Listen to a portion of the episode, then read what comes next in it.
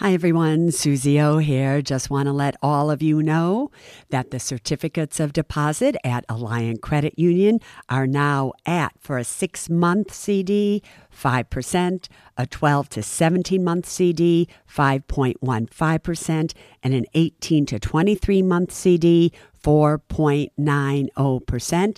And for those amounts of $75,000 or more, just add on 0.5% to those rates. Go to myalliant, A-L-L-I-A-N-T dot com and check it out. Suze Orman here, and you are listening to the Women and Money podcast.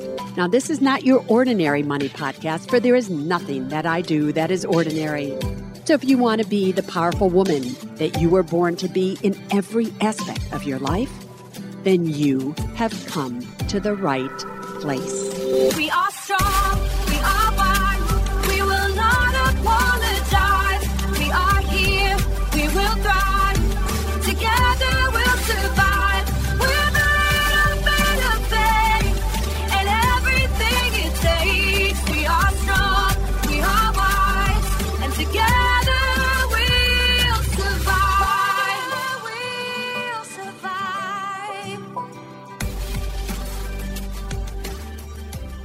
Suze Orman here. It is Thursday. So, what does that mean? So, I've made a decision, and I just love it that I get to make decisions because this is Suze Orman's Women and Money podcast. So, as time goes on, I want to change things. I tried this and I tried that. Sometimes Sarah's with me, sometimes she's not. I just I just want to be able to do what I want to do whenever I want to do it on this podcast.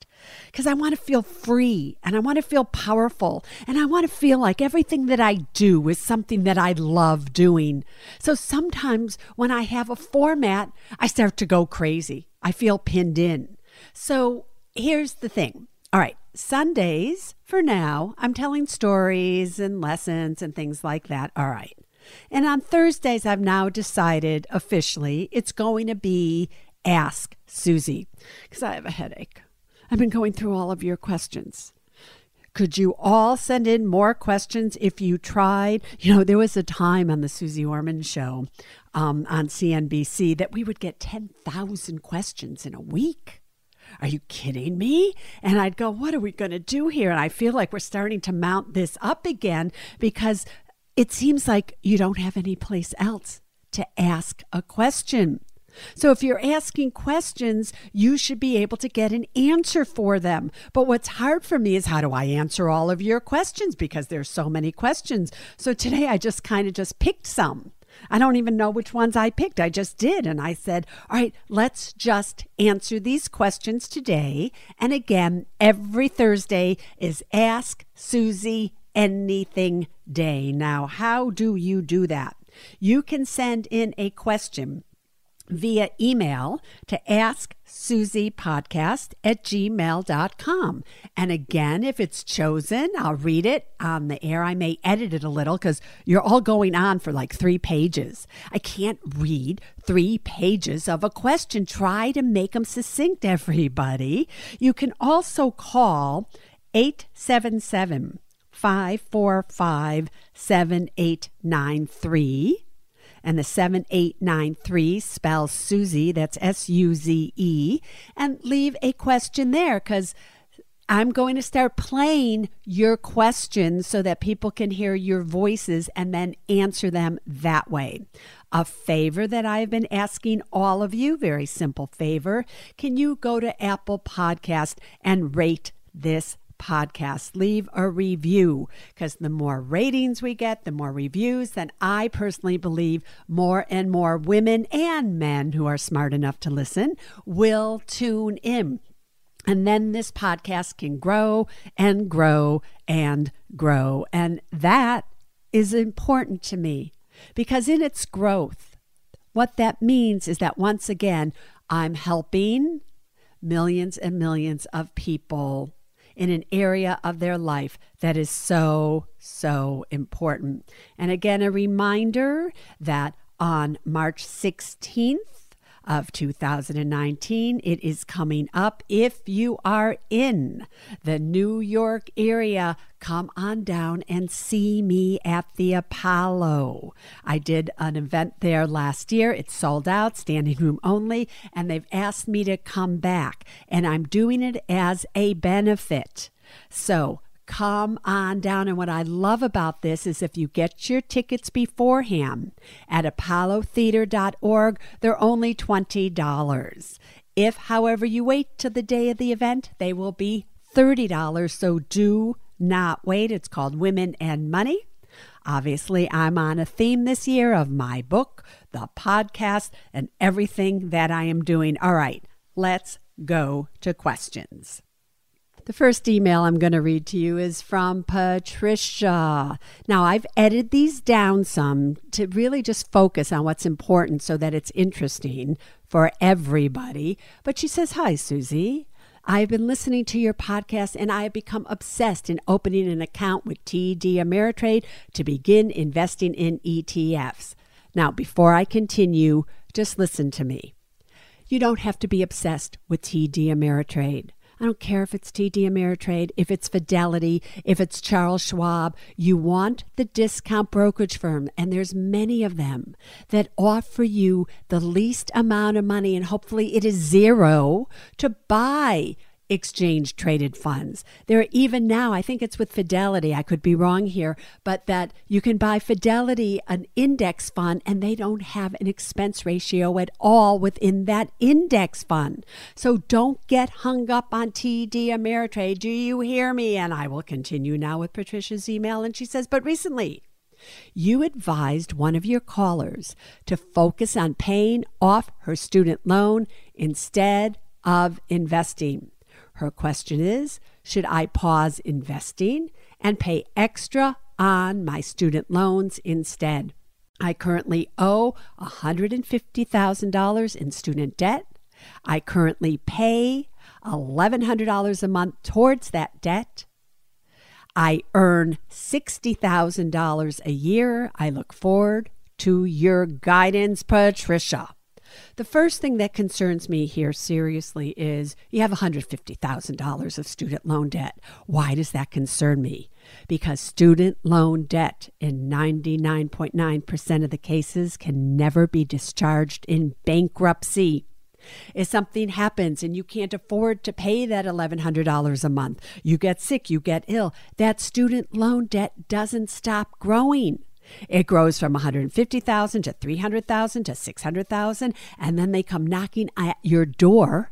And later on in life, even now, they have the legal authority to garnish your wages, to garnish your social security check. So, student loan debt is the most dangerous debt that you can have, bar none. More dangerous than IRS debt because there are ways to claim bankruptcy against IRS debt. When you have student loan debt, you are stuck, you are stuck, you are stuck. So that's number one. Number two, on $150,000 of a student loan debt, normal repayment under the standard repayment method, which means in 10 years it is gone, would be approximately $1,600 a month. That's $500 more than what you are currently paying. So that says to me you are not on the standard repayment method. And why does that concern me? Because you are on some income based repayment method. And at the end of the term, if you should be paying 1600 and you're only paying 1100 that $500 difference is added on to the back end of your loan plus interest. And so the loan can start to grow somewhat, right? So it's really important because if you think about it, you know, maybe you will have paid off $132,000, something like that, over the 10 years which isn't even close to the 150,000 plus the interest. And here's the problem. At the end of the loan, anything that you should have paid and you didn't pay is taxed to you as ordinary income. So it is essential that you really know how student loans work and what you're doing and what you're not doing. So, yes, if this means that you are on an income based repayment of some kind, and this is the situation that you're in, and your numbers tell me that it is, I would make it my number one priority to get rid of that student loan debt. Next email comes from Tammy. And Tammy says, Hi, Suze. You all say, Hi, Suze. I think that's cute. Anyway, I am retired military two years ago and working full time as a federal employee. Hope you weren't one of the ones they laid off, but anyway, I live off my military retirement and my current salary goes into a TSP, which means Thrift Savings Plan. She's single, she has no kids. Essentially, what she is asking is this Should she leave her thrift savings plan? And a thrift savings plan is what the military and the federal employees have, just like your 401k plan, your 403 plan. Those are for military people. All right. And her question is Should she leave it? in the G fund, which is a fund in there, or transfer it to another account unless there are penalties. Here's the thing, my dear Tammy. You could obviously leave this money in your TSP and make it safe and do things like that, or you can do what's known as an IRA rollover, where you go to one of these discount brokerage firms that I'm talking about Fidelity, Schwab, E Trade, or TD Ameritrade. You open up an IRA rollover.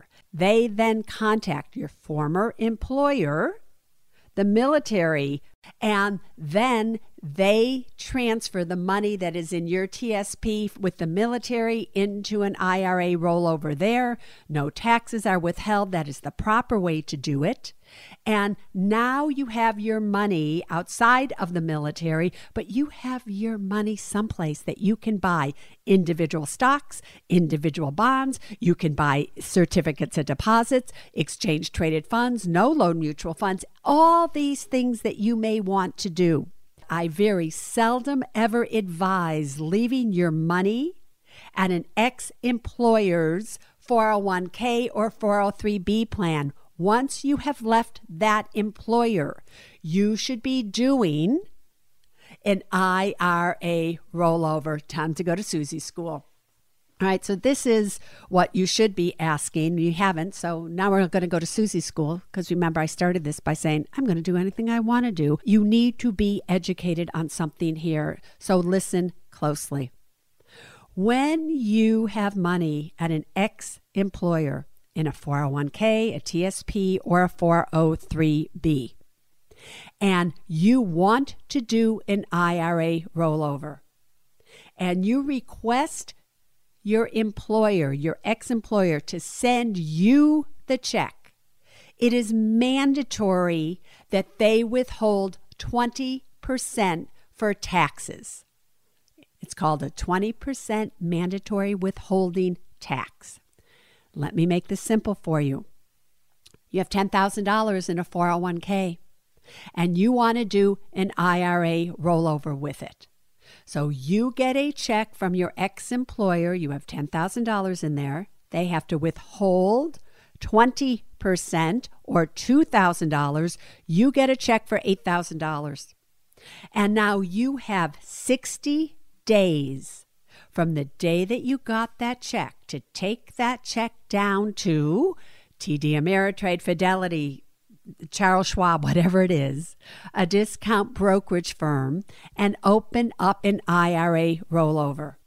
So now you put $8,000 in your IRA rollover. Here's the problem you really had $10,000 in your 401k account. They withheld 2,000 of it. That means that really you should have $10,000 in your IRA rollover, but you only have 8,000 because they've withheld 2,000 for taxes. If you do not come up with $2,000 out of your own pocket to put in your IRA rollover, you will owe taxes on that $2,000. Now, that may not sound like a lot, but I just gave you an example of $10,000.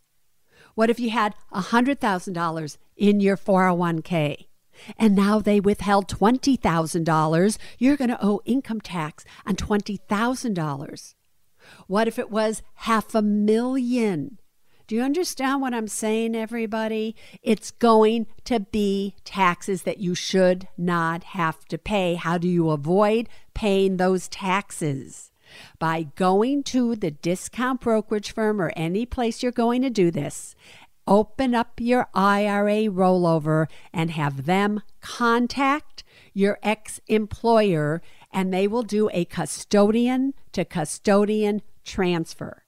And what that simply means is it goes directly from your ex employer to your IRA rollover. It never touches your hands, and therefore they do not have to withhold the 20% mandatory withholding tax.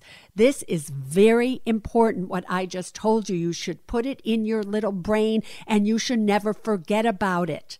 Because if you ever leave your job, and you want to do an IRA rollover, there's only one way to do it. Otherwise, you are going to screw yourself, people, and that isn't going to be good.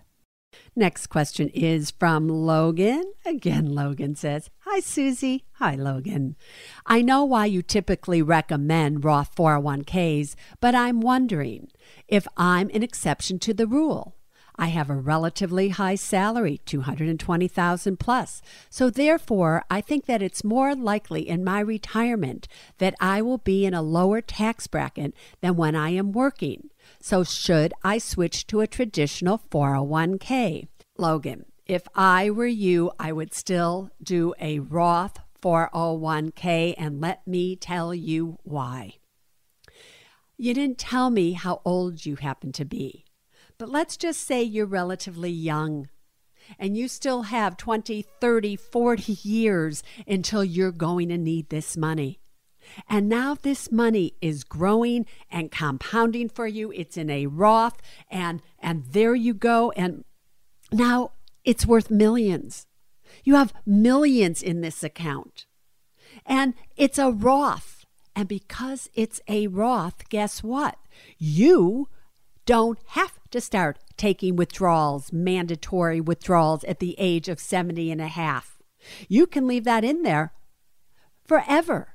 Oh, you die. And now you pass it down possibly to your beneficiaries. Let's say you're married and you have kids, or even if you don't, to anybody. They get it totally tax free. Income tax free. Next, later on in life.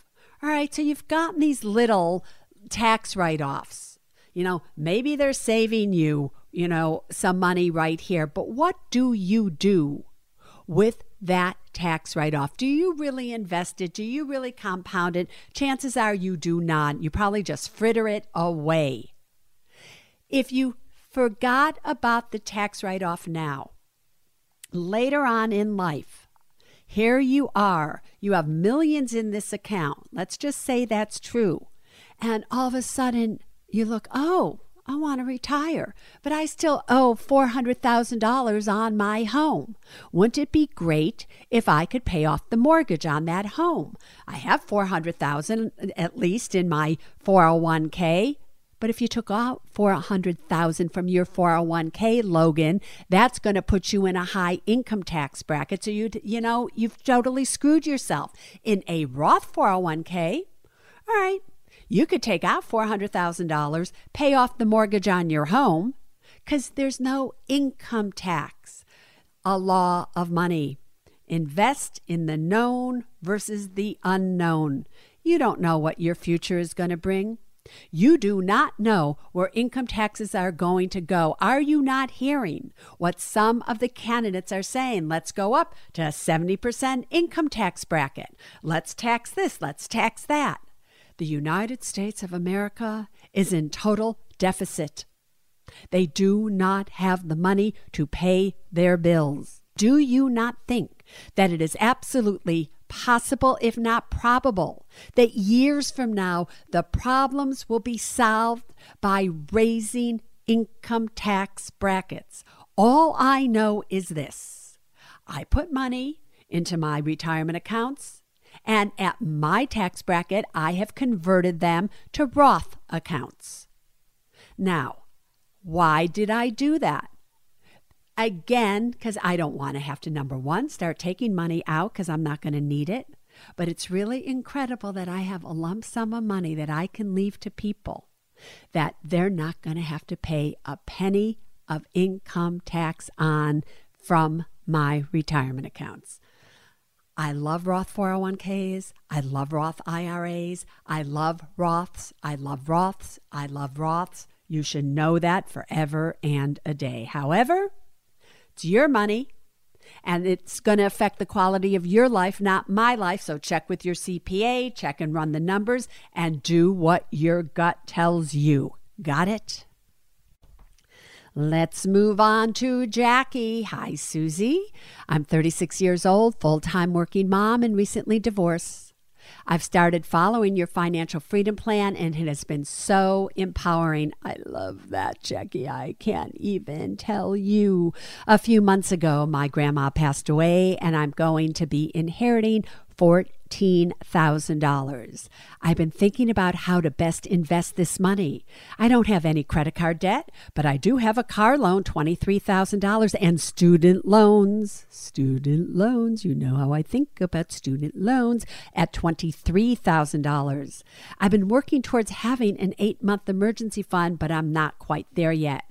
How would you recommend investing the $14,000 inheritance, boosting my emergency fund, paying off my car loan, or paying off part of my student loans?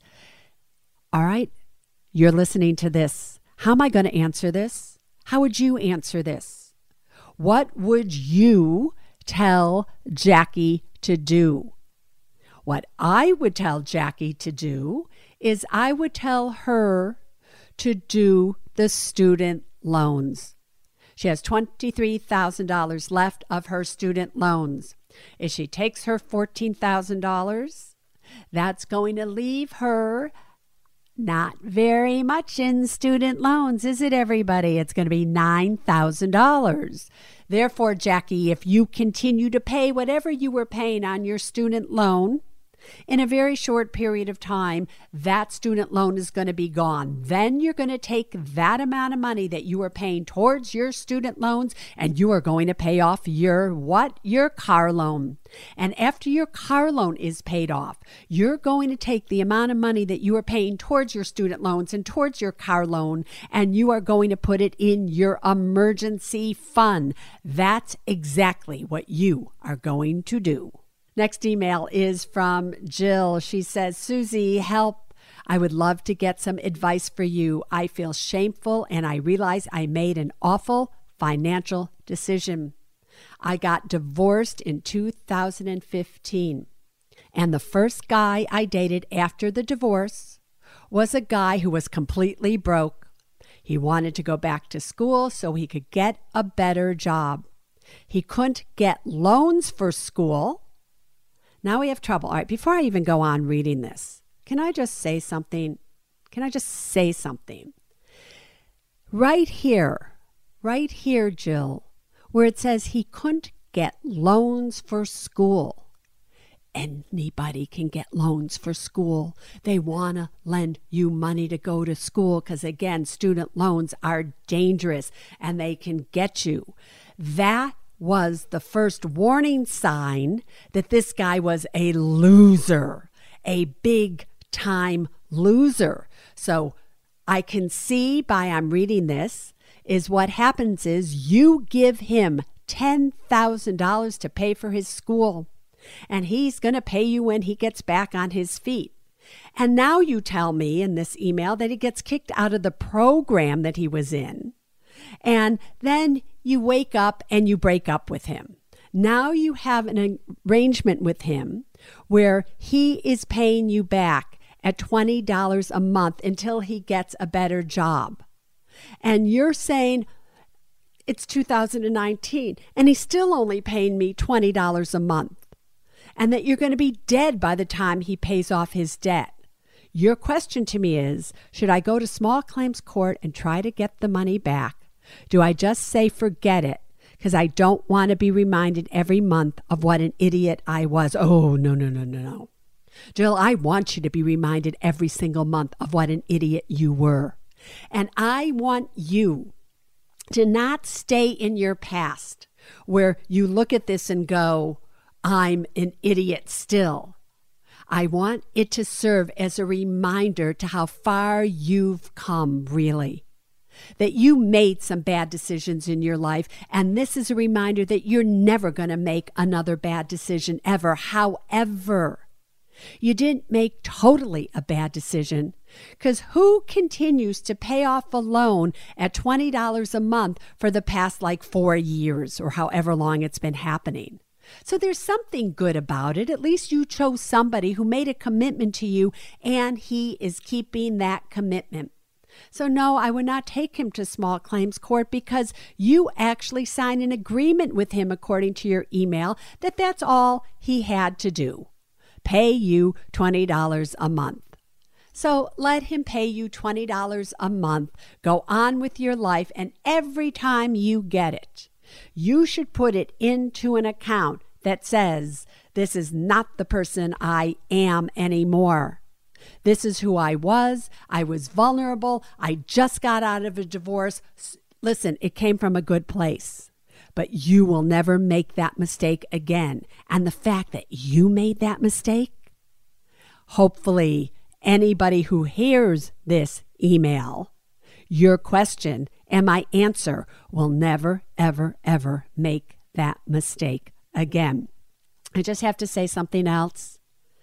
It's not just this mistake of giving somebody $10,000. And this isn't about Jill's letter now. This really is about co signing loans. As I've looked through many of these emails, too many of you are writing in and saying to me, Suze, I co signed a loan for a friend. Too many of you are writing in and saying, Suze, my husband co signed a loan for a friend of his to buy a truck and on and on. And undoubtedly, after two or three payments, they stop paying. And now you're stuck for that loan. That loan now has ruined your credit score because you weren't even aware that they weren't even paying until the bank called you to say, haven't paid on this for at least 90 days. And you don't know what to do. There are a few things in the Suze world of money that you must never, ever, ever do. Vow right now you are never, ever, ever going to co sign a loan for anybody. I don't care if it is your child, your brother, your sister, your friend. I don't care who it is. If a bank will not lend them money, you cannot lend them money. And if you are not going to abide by that, and you're still going to co sign a loan for somebody, then you make sure that that person pays you and you pay the bill. Because then you will know when they stop paying the payment so that you don't get your credit ruined. You better have that money somewhere because you're going to be on the hook for it. Let me go back just very quickly to another email, which was a husband co signed a truck loan for a friend of his. Now, here it is the friend is gone with the truck, and they now are 90 days late. Their credit score has been ruined. They don't have the money to pay for the truck, and now they're in trouble. What's going to happen? The company, the finance company, oh, they'll find the truck they will repossess the truck. If they owe $20,000 on the truck, they've repossessed it, they'll sell it for 10 and now these people are going to have to pay $10,000 and not even have a truck or anything. I am begging you, please don't co sign alone. All right, one or two more, because I know you really can't take more than a half hour of me. Hi, Suze. Let's say my husband and I have a trust. All right, let's say so. This is from Donna, by the way. What if after creating the trust, a divorce happens? How is the trust dissolved? In addition, should I keep my personal bank accounts out of the trust? I want my son, who is a young adult over 21, to get my Roth IRA balance plus what's in my checking account. Is that possible? My husband and I have separate and joint accounts, checking and savings. Thank you. Donna, listen to me. Any trust that is created, whether you're single and then you get married, married, and now you have one kid, two kid, three kids, and now you're divorced, all you have to do is change your trust. Your original trust gets invalidated, you get a new trust, and it's just that simple.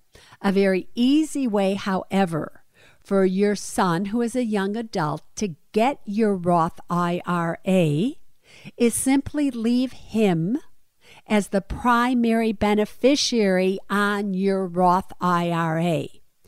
Listen closely a named beneficiary on an IRA, a life insurance policy, whatever it may be, when you have an account that allows you to name a beneficiary, your named beneficiary on that account overrides the wishes of your will and your trust. So if you want to leave this Roth IRA to your son, just make your son the primary beneficiary of your Roth IRA, and then your trust as the contingent beneficiary. Your checking account, if you want that to go directly to him, then all you have to do is make it a pay on death account. That's all. Keep it in your individual name, and on your death, it will go immediately, bypassing probate, to your son. The other thing I just want to say about retirement accounts retirement accounts can never be held in trust. IRA stands for an individual retirement account. So it has got to be held in an individual's name, not in the name of a trust. When you're in a 401k plan, it's an employer sponsored retirement account. Your trust is not the employee, you are. So all retirement accounts are held in individual names. I hope that helped. All right, and this one really is the last one. It says, Hi, Suze, Aidy here. I would like to ask you if you feel having federal money taken out of your paycheck every week for tax time come April is smart.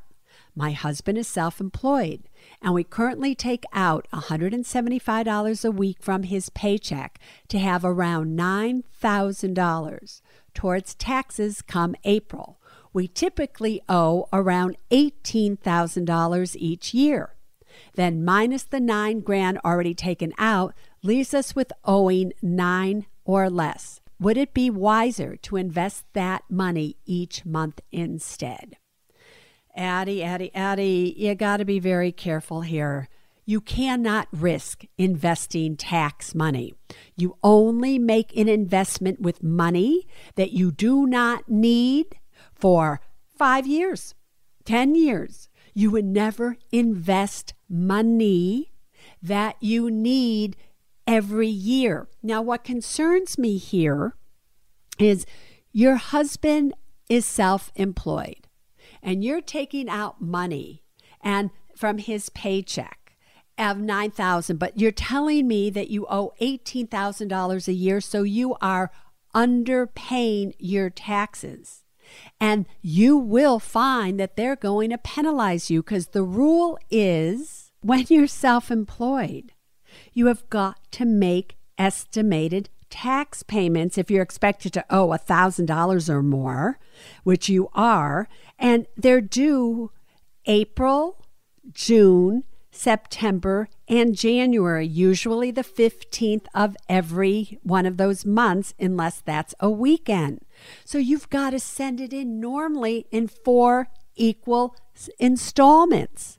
So for $18,000 on those dates, you should be sending in $4,500 on each one of those four dates that I just mentioned. But it doesn't seem like you're doing it. So can you just see a CPA? Can you go see somebody and talk to them? Because, Aidy, we don't want you to be making mistakes.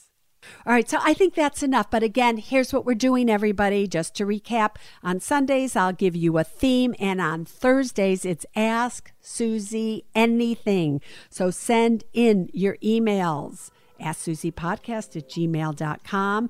You can do it that way. That's actually the simplest way. Just do it that way. And we will go from there. But until Sunday, there's only one thing that I want you to remember when it comes to your money, and it's this people first then money, then things. Now you stay safe.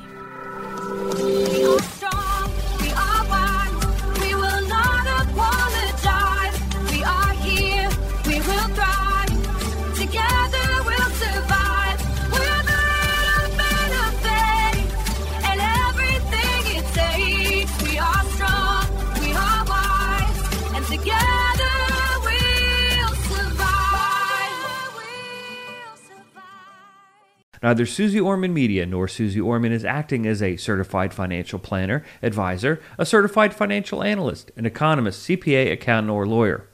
Neither Suze Orman Media nor Suze Orman make any recommendations as to any specific securities or investments. All content contained in this podcast is for informational and general purposes only and does not constitute financial accounting or legal advice. You should consult your own tax, legal, and financial advisors regarding your particular situation.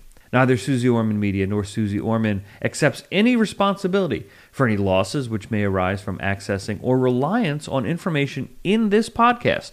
And to the fullest extent permitted by law, we exclude all liability for loss, damages, direct or indirect, arising from the use of this information. The must have documents discussed in this podcast are legal documents created by a lawyer and distributed by Hay House.